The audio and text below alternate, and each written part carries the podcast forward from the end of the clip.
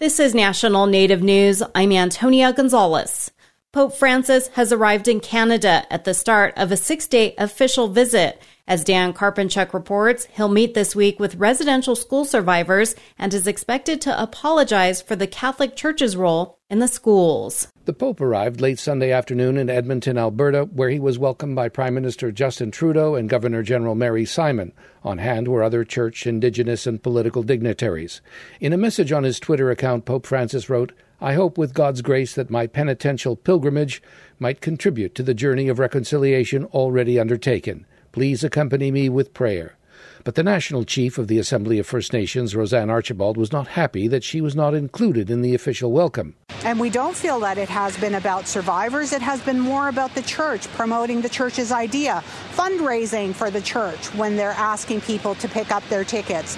I mean, this we have to refocus on what we're really doing here, and that's about survivors accepting or not accepting and listening to that apology from the Pope. Archibald says she's also disappointed that there were no women in leadership roles for the Edmonton welcome. The Pope is to visit a former Indian residential school south of Edmonton today and is expected to deliver his first public statement in Canada, and he's expected to apologize to Indigenous peoples for the Church's role in the abuses they suffered. It's estimated that about 150,000 Native children were forced to attend the residential schools across Canada from the late 1800s to the late 1900s. Thousands were physically, sexually, and emotionally abused. Many died. More than 60% of the schools were run by the Catholic Church.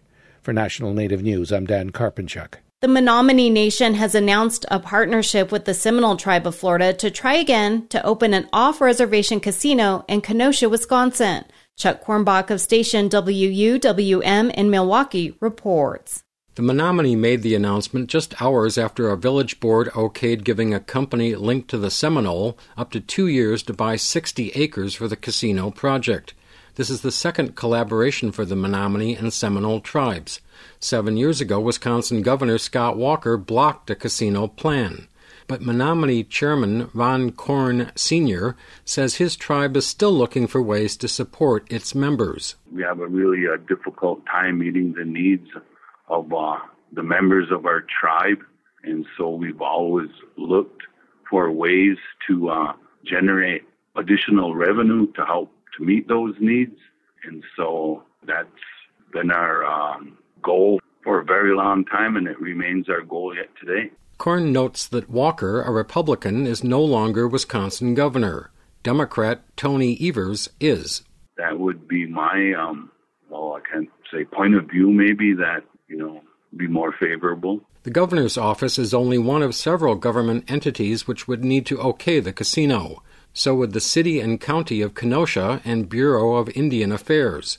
Evers says he's a long way from making a decision, but he doesn't rule out approval. I have approved casinos in the past, so it's not like I'm anti gambling. In fact, I think the tribal nations of Wisconsin have the right to do that, and I've approved sports gambling and some other things. But Evers is in a re election fight against Republicans this year, so the fate of the project may not be known for some time.